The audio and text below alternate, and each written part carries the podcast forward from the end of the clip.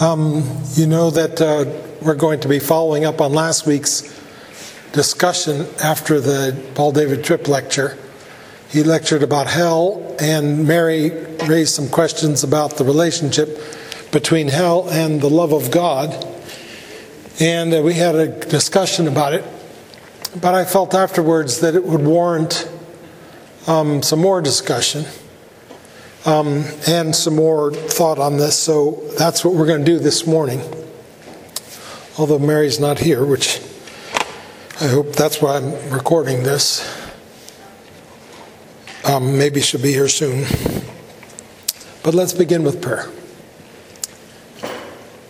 Heavenly Father, we give praise to you for your word, for your people, for your grace for your presence here among us.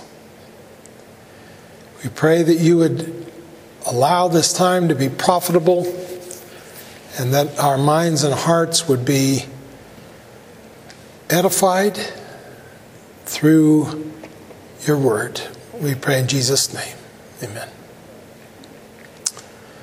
Okay, so um, in my approximately 50 years of being a Bible student and teacher of God's Word, um, there's no subject that has, um, no Bible subject that's captured my attention or that I've given more thought to than the subject of God's sovereignty and um, the subject of God's predestination. Um, perhaps the most difficult issue in this whole area is the issue of the relationship between God's predestination and his love. Um, certainly, God is a God of love. God is love, as John says. However, there are some very difficult questions as to the nature of his love in light of his sovereignty as well. For instance, does God love all men? Does God love all men equally? Does God love all men infinitely? How does God's love how does God love those that he has ordained for destruction? How do we put together verses that seem to talk about God's love for all men and verses that seem to speak of God's hatred for some. Obviously, these aren't easy questions, and this isn't an easy topic. And obviously, we also have limited abilities to figure out the nature of God, since finite beings cannot fully comprehend the infinite. But I'm going to try to sort out some of these issues with you this morning to the best of my ability. So let's talk about first what we did begin to talk about last week that in some sense God loves all people. Um, and we mentioned last week, as just an illustration, um, the story of the rich young ruler in Mark 10 21 and um, and how Jesus there it actually says that Jesus loved him even though this non-believing seemingly non-elect individual um, turned away from him. But there's other passages as well. For instance Romans 11:28 which says, from the standpoint, it's talking about the Jews, from the standpoint of the gospel, they are enemies for your sake. But from the standpoint of God's choice, they are beloved for the sake of the fathers. Now, um, you see that Romans 11:28, you see that God both loves and hates the non-believing Jews in this passage.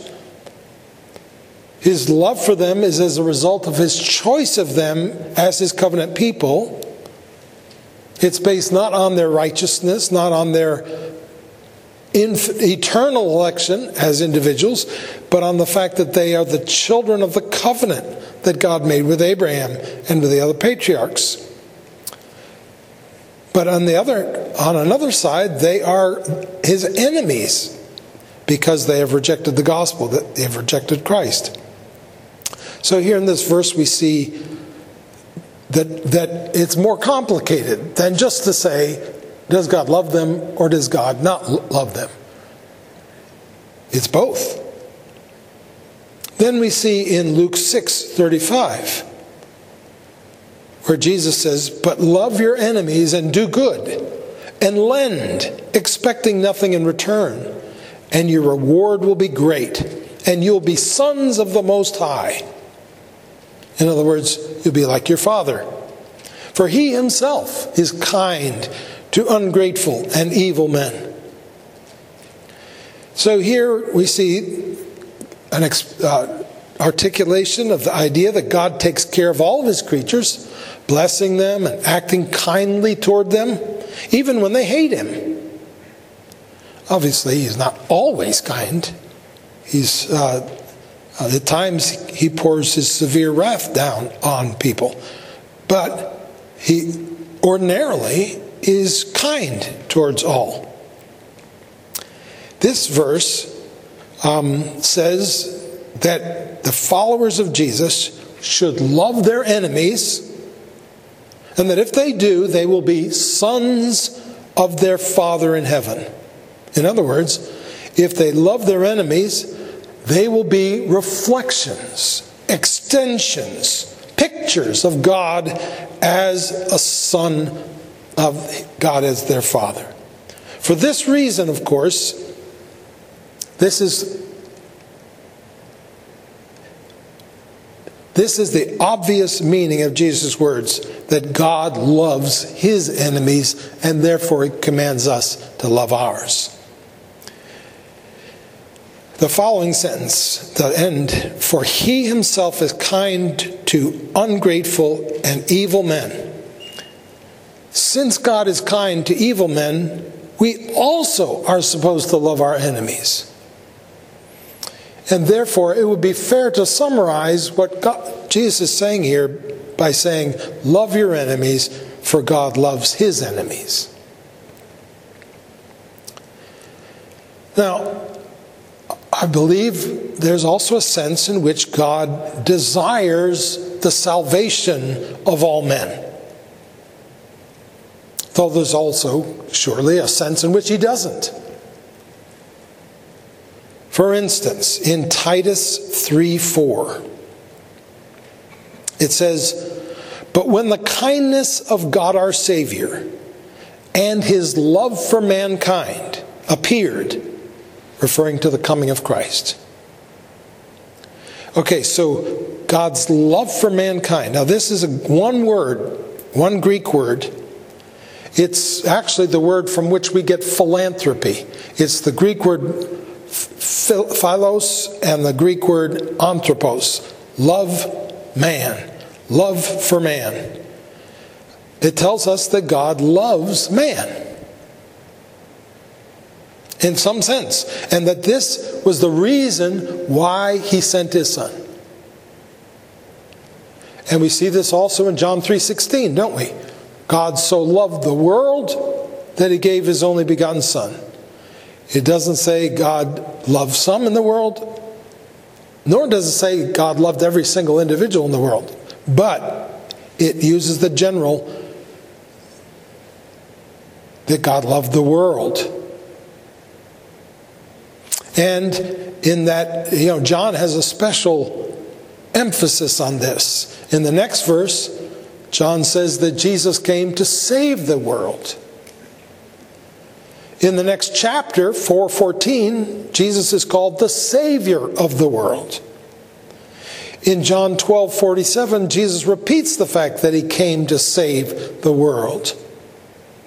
In his first epistle, John says, The Father has sent the Son to be the Savior of the world. 4:14. So John had a special interest in expressing the universality of Christ's salvation. We also see this idea that Jesus has a salvific interest in all men in the, in the uh, place in Luke 13 and other Gospels where he weeps over Jerusalem. Oh, Jerusalem, Jerusalem, how often I wanted to gather your children together, just as a hen gathers her brood under her wings, and you would not have it. So he's weeping that they would not receive him, that they would not come. And in this, we see his desirous love toward the unbelieving and, at least from all appearances, the generally non elect people of Jerusalem. But the verse that is most direct in this regard is 2 Peter 3 9. The Lord is not slow about his promise, as some count slowness, but is patient toward you, not wishing for any to perish, but for all to come to repentance.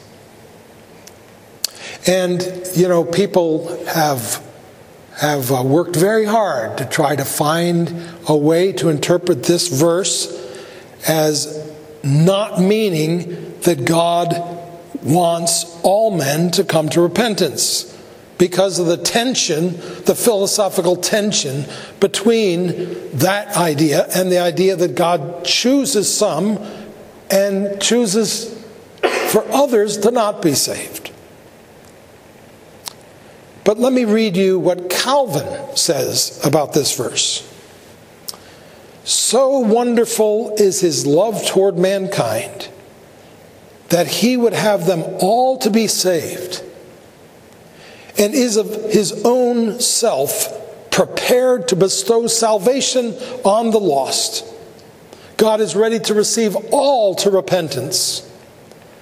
But it may be asked if God wishes none to perish, why is it that so many do perish? to this, my answer is that no mention is here made of the hidden purpose of God, according to which the reprobate are doomed to their own ruin, but only of his will as made known to us in the gospel.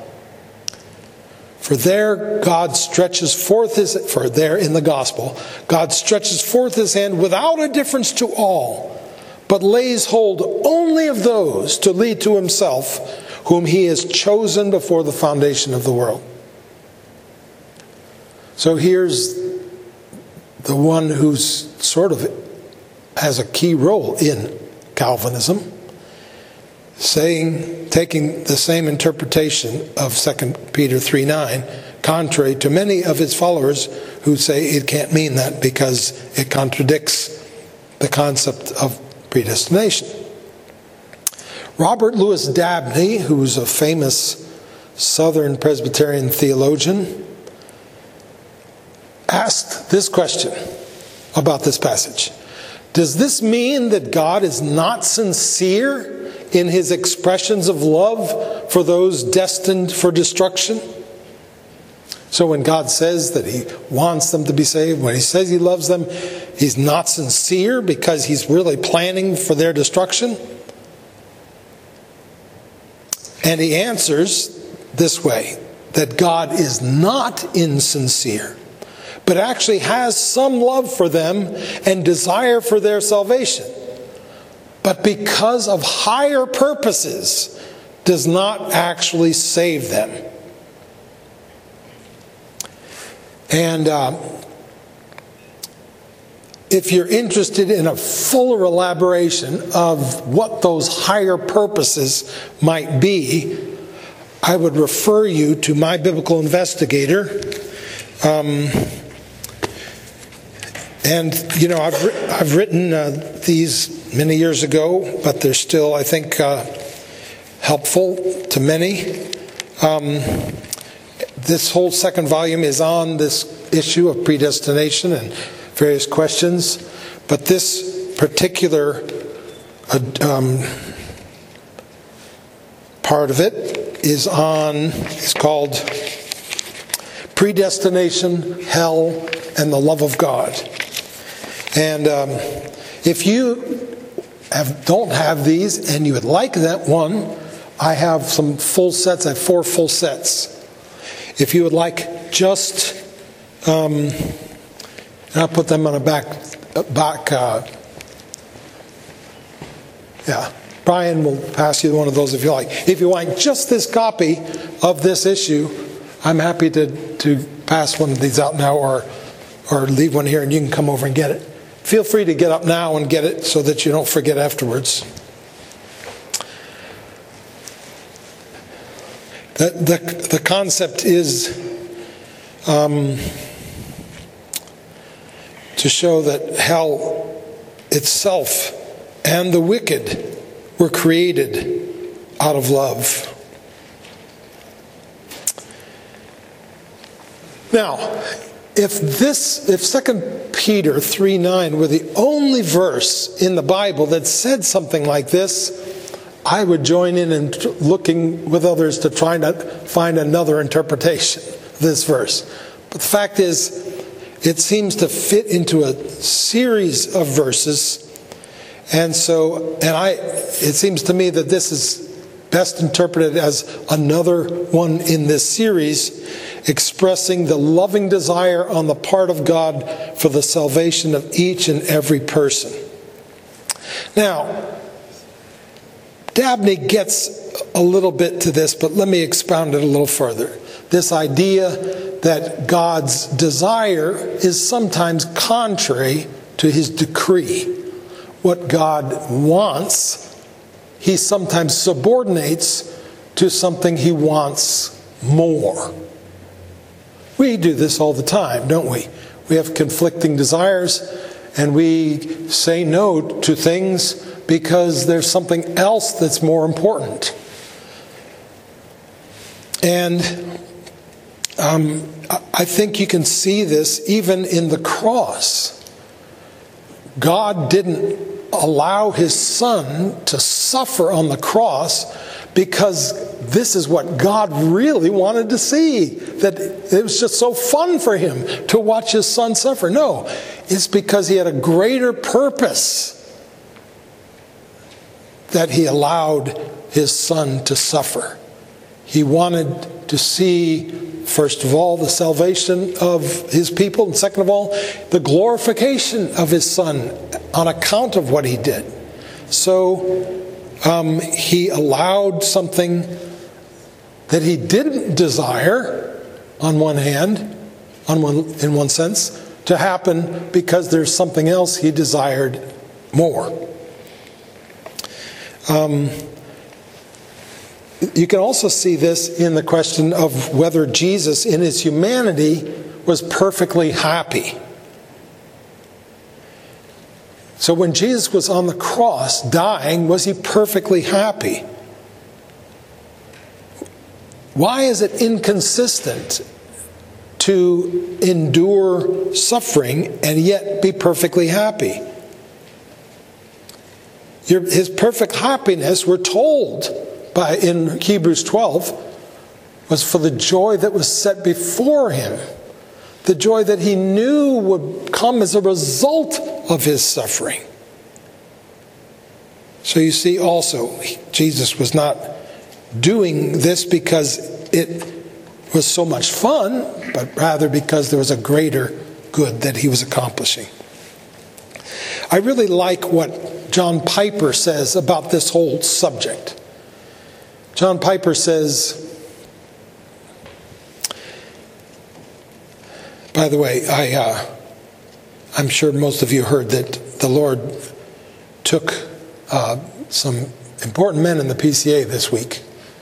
Um, Tim Keller died of pancreatic cancer, and um, Steve Smallman, former pastor at McLean PCA, um, died of something unknown. It's strange. He got very sicker and sicker, and everything they, all the tests, they proved nothing, and and all the things they tried didn't do any good. So They don't know what that was about. And then there was, what's this? Harry Reeder, who was the pastor of um, the big church in Birmingham, Alabama, called Briarwood, the largest brick structure in the state of Alabama. And um, and he was uh, he was in a tragic car accident and uh, was killed instantly or pretty instantly. So anyway, but John Piper that just came to mind when I thought of John Piper. Um, John Piper says that you know why do we say that the mystery is at the point where where God says that um, He chooses, and and yet we feel like there's human freedom. Wouldn't the mystery better be put at this place where where you know God on the one hand decrees people to eternal destruction, and yet on the other hand desires their salvation. That's the place for the mystery, and uh, and I like that um, because you know we're we're just not like God. We're we're uh, so different. His thoughts are so high above us that sometimes it's hard for us to get Him in our little container of what we think is rational, but it's not because he's irrational, it's because his mind is much bigger than ours, infinitely bigger. Well, um, uh, these things, you know, they may not be satisfying. And there may be need for further pursuing things or understanding things better. But it's also possible that they're disturbing to us because in our hearts we have more allegiance to mankind than we do to God. That when it looks like there's some kind of questionable actions of God towards man, that disturbs us more than when we look at how man acts towards God.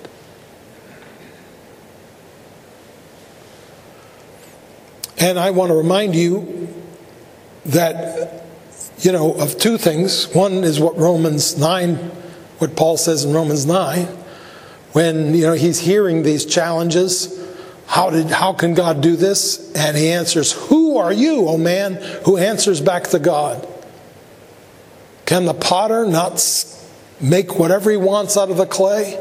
One vessel for honor and another for dishonor? And then the other verse is where it says let God be true and every man a liar. We come into this equation knowing that whatever it is, whatever the, truth is, God's the right one and we're the ones that have the problem. That's a given. If and otherwise we have become like all men, thinking that we know better than God. And that's exactly what the first sin was all about. Satan convinced Adam and Eve that they knew better than God. So let me, uh, we have 20 minutes for conversation about this. Um, questions? Who's going to start us? Questions, comments, clarifications, whatever you want. Don't worry, I won't call on you even if you look at me. Unless you raise your hand. This lovely young woman in the third row. What is a universalist?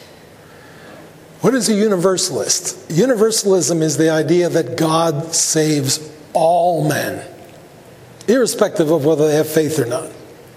Um, and sometimes there's all different kinds of universalism. Some think, okay, well, God will send some people to sort of a temporary punishment, but then in the end, they'll all be in heaven together. It's one of the most appealing doctrines ever. You know, it's like, wow, wouldn't it be great if this was true? But. So the cross would have no effect? Well, it would have a, a temporary effect at least. Uh, no, it, the cross does have an effect in the mind of a universalist, some universalists anyway. The cross has the effect of saving everyone. Otherwise, everybody would be lost. Okay, okay, yeah. It does ruin missions. It does ruin missions. It may not ruin the cross, but it ruins missions. It's like, what in the world are we do sacrificing for if all these people are going to go to heaven? I mean, think about what people have gone through over the centuries for the sake of bringing the gospel to those who, who are outside of Christ. It's all a waste if universalism is true.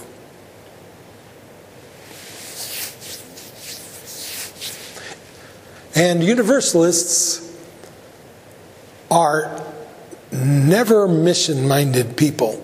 I mean, they may be interested in helping others, but not in preaching the gospel. They're sort of against missions. They, they view missions as sort of cultural intrusion and, and harming people who are living fine as they are and uh, introducing, you know, foreign concepts to them that ultimately are hurtful. So it's not a very big church, is it? I, I don't see them around. Well, universalism is an idea, not a, a Not a church. church, but there is the Unitarian Universalist Church, which was the union of the Unitarian Church and the Universalist Church. So there was at one point a Universalist Church. Now the two have come together, and um, and so Unitarians? Unitarians and Universalists joined, you know, like hundred years ago. That's where I grew up, in the Unitarian Universalist Church. Interesting. Hmm? Interesting. Yeah, I thought you said it's in Reston. so,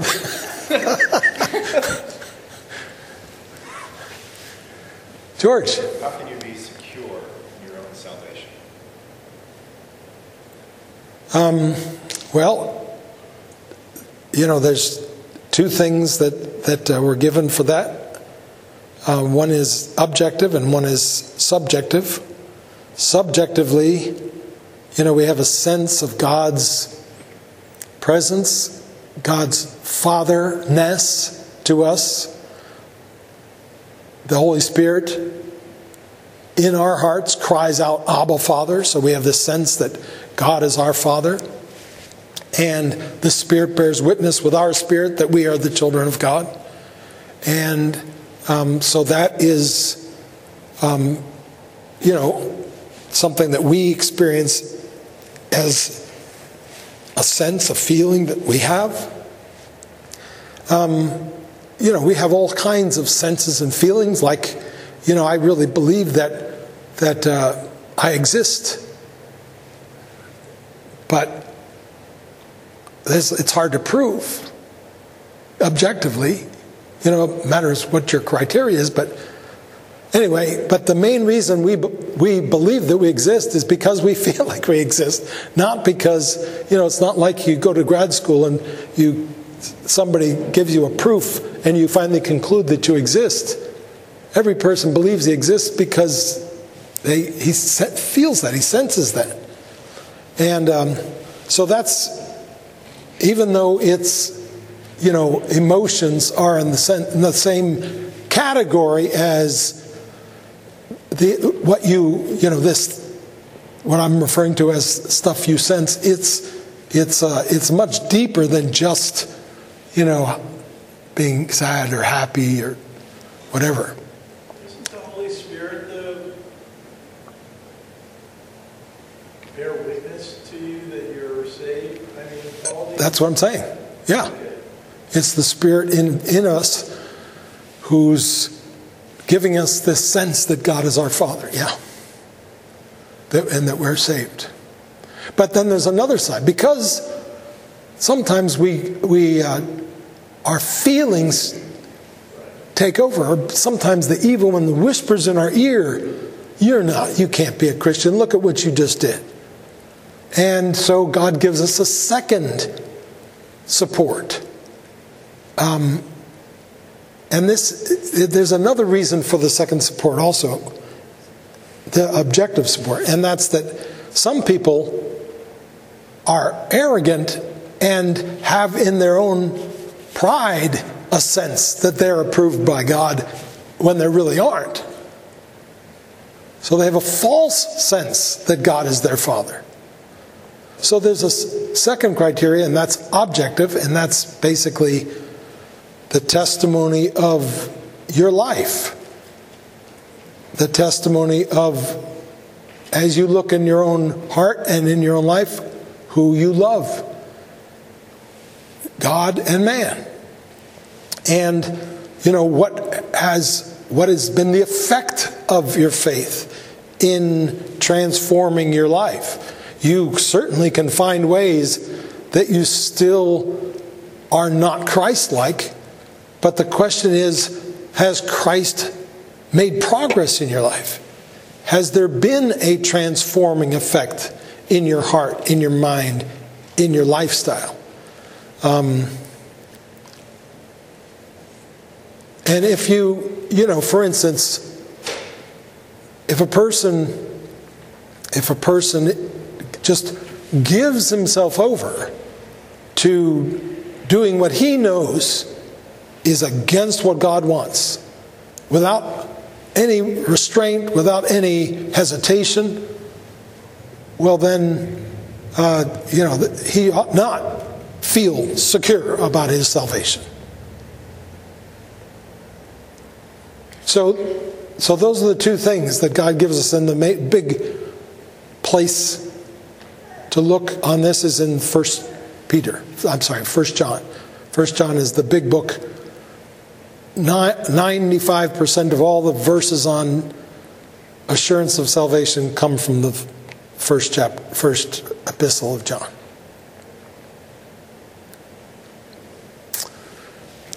Any other questions? Yes, Sarah. It's not a question, it's more of a comment. Sure. Um, I found this really helpful. Lately, my kids have been saying things like, when I'm a grown up, I'm going to do whatever I want. I'm going to eat whatever I want. I'm going to buy whatever I want. I'm going to have whatever kind of house I want, whatever kind of car I want. And I think the way that you describe this is very much that's how we are. That's how we view God. Like, my kids view us as, well, you're a grown up, you can do whatever you want. Right. And that's kind of how I view God. I don't really understand this stuff. There's a lot of mystery here. But I feel like I view God as, well, if He loved everybody, He would just save everybody. But I think that's a really immature way to think about things and um, how you described how um, he sent his son to die on the cross. That's not really what he wanted. He didn't really enjoy that. Right. But he did it for a larger purpose, and I, I kind of see those two things going hand in hand. I do a lot of things with my children that I don't enjoy, Right. that I don't want to do, like cooking dinner every night. But I do it because it's it's a larger purpose. It's a larger show of love to get somewhere else. Exactly. And I think that I have a very childlike view of what God should be doing sometimes. I, I think that's a great analogy to give us a little glimpse of how immature it is for us to view God in the way that you're you're talking about. Yep. The child just has no ability to comprehend what the parent, the burden the parent is bearing, or the sacrifices the parent is making to do what he's doing. And so, so it is with God. Others. Bob. So like if, you know, someone say God, you know, Jesus died for everyone and saved everyone, then if they were saved, wouldn't he be regenerating everyone's hearts and, you know, making them, you know, live, or, you know, the fruits of the Spirit, demonstrate the fruits of the Spirit and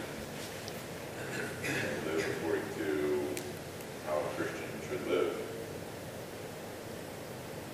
Yeah, so um, that's why the doctrine of limited atonement came into being.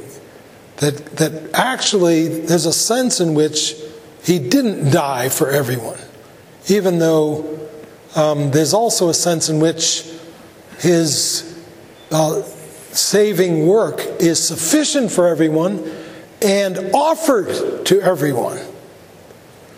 But that that uh, in actuality he can't have died for everyone, or else a, a sinner. There's two punishments being meted out for one person's sin.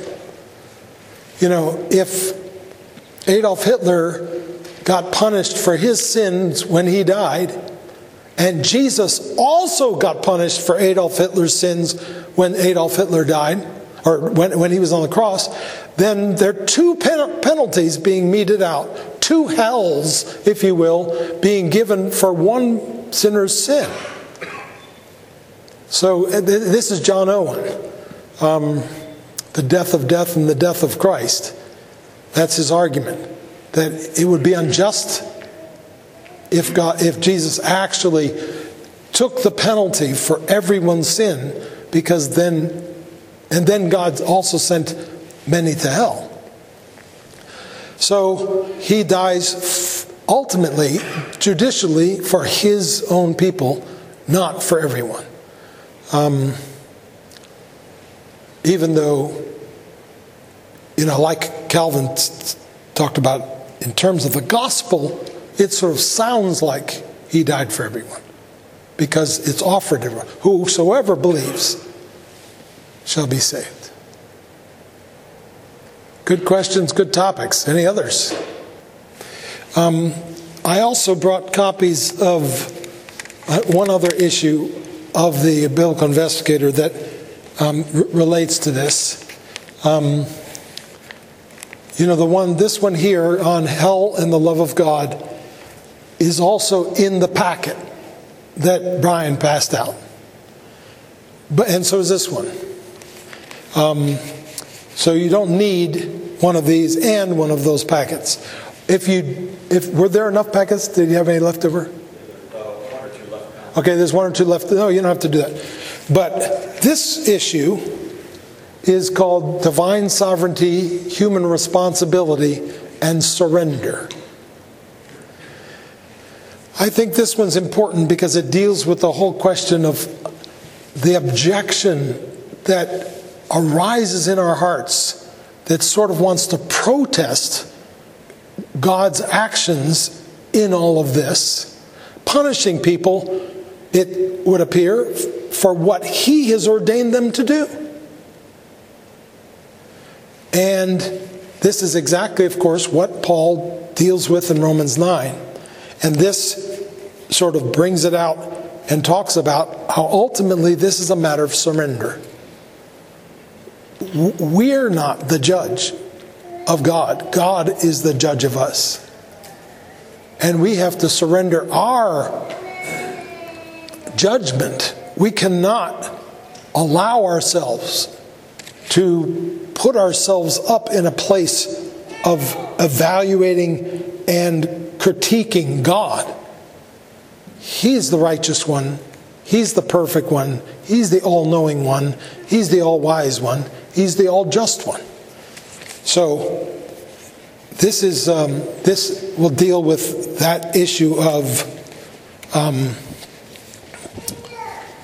that, that some people, um, I think all of us have us can understand, and because all of us have can identify with this kind of feeling that That, that doesn't seem right.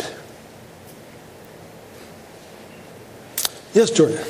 I think we often fail to grasp the glory of God. It's hard, we don't see it now, but you know, the Lord will be glorified. He will be glorified in his abundant mercy for the elect, or he will be glorified in his supreme justice for the reprobate. And only he gets to choose which way he'll have his glory. And so um, I I think it's hard for us to grasp here when we don't you know, see the, the light of his glory. But someday all men will. And it's hard for us to grasp that, I, I think. But um, yeah, I, I think that you know we often try to rationalize God with you know, and we're, we're a little ant compared to a supreme being, and so I think it's it's proper that we uh, put ourselves in the right place in the context of the Lord and His plan. Yes, um, and picking up on what Sarah said, if you think that the gap between a child and an adult is big, the gap between us and God is so much bigger, infinitely bigger. And, uh, and yet we are so audacious, so arrogant that we, we treat him as if he's just one of us. And another thing, there's not much profit in the business of judging God. I mean, think about it. Is God going to say, you know, I feel maybe these people are right? You know, maybe I've gotten so much negative feedback. You know, maybe maybe they have something here that I haven't seen before. You know, this is not the way it's going to happen. The people who are mounting up a case against God, and it's believers, it was us believers, not just non believers, we're not going to win in the end. The debate will not come out on our side. Think about Job. Job was a godly man, a righteous man, more so than any of us. And he had, he built a whole case that, that this wasn't right, that this wasn't fair. And in the end, you know, he got humiliated. Humiliated. And he kept trying to stop it. But I put my hand over my mouth. Stop talking. You know, I've heard enough. I'm wrong. I get it. No, you got to hear me out, Job. You got to hear more than this. And, you know, Job, where were you when I made the world? Who do you think you are? And uh, so it's not just wrong, it's very unpopular. If, if you're a very pragmatic person, and that's what you're you're just trying to do what's going to work well, it's it's not a good business to judge god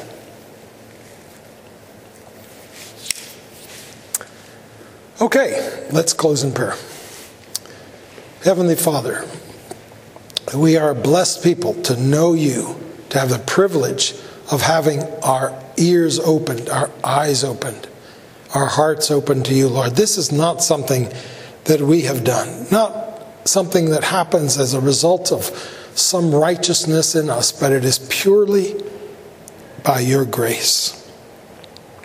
And we thank you for it, and we pray that you would help us to be different than mankind, unbelieving mankind. Different in the sense that we do not judge you in our own hearts. And we forgive we ask your forgiveness, dear Lord, for ways that we do we pray that you would get us completely out of this business, but that we would trust you and look to you and lean on you and, and uh, know that you're right and that we are wrong, no matter how things appear to us. Now prepare us to worship you, dear Lord, and to sing your praises and to hear your voice. We pray in Jesus' name. Amen.